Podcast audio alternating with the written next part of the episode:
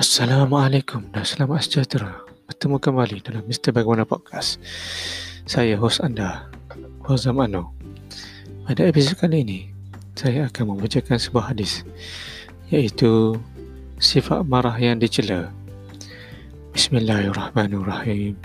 Daripada Abu Hurairah radhiyallahu anha bahwasanya seorang lelaki berkata, Nabi sallallahu alaihi wasallam berilah pesanan kepadaku Lalu Nabi SAW menjawab, Janganlah engkau menjadi se- seorang pemarah, iaitu orang mengulangi permintaannya beberapa kali.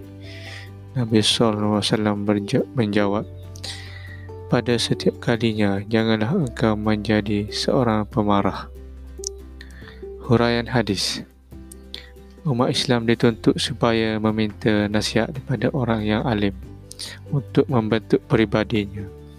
Marah yang dicela ialah marah yang bukan kerana Allah. Adapun marah kerana Allah disebabkan oleh pelanggaran hukum-hukum Allah, maka marah itu adalah dituntut dan diwajibkan. Islam menghendaki seseorang itu berusaha memperbaik, memperbaiki dirinya dari semasa ke semasa supaya meningkat keimanan dan ketakwaan kepada Allah Subhanahu wa taala. Marah adalah sebahagian daripada sifat-sifat syaitan yang dikeji oleh Islam. Oleh itu, umat Islam hendaklah menjauhi sifat tersebut.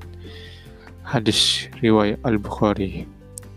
Semoga apa yang dikongsi sebentar tadi bermanfaat untuk kita semua. Sehingga berjumpa di lain episod Mr. Bagaimana Podcast. Saya, host anda, Fazal Maknaw. Assalamualaikum.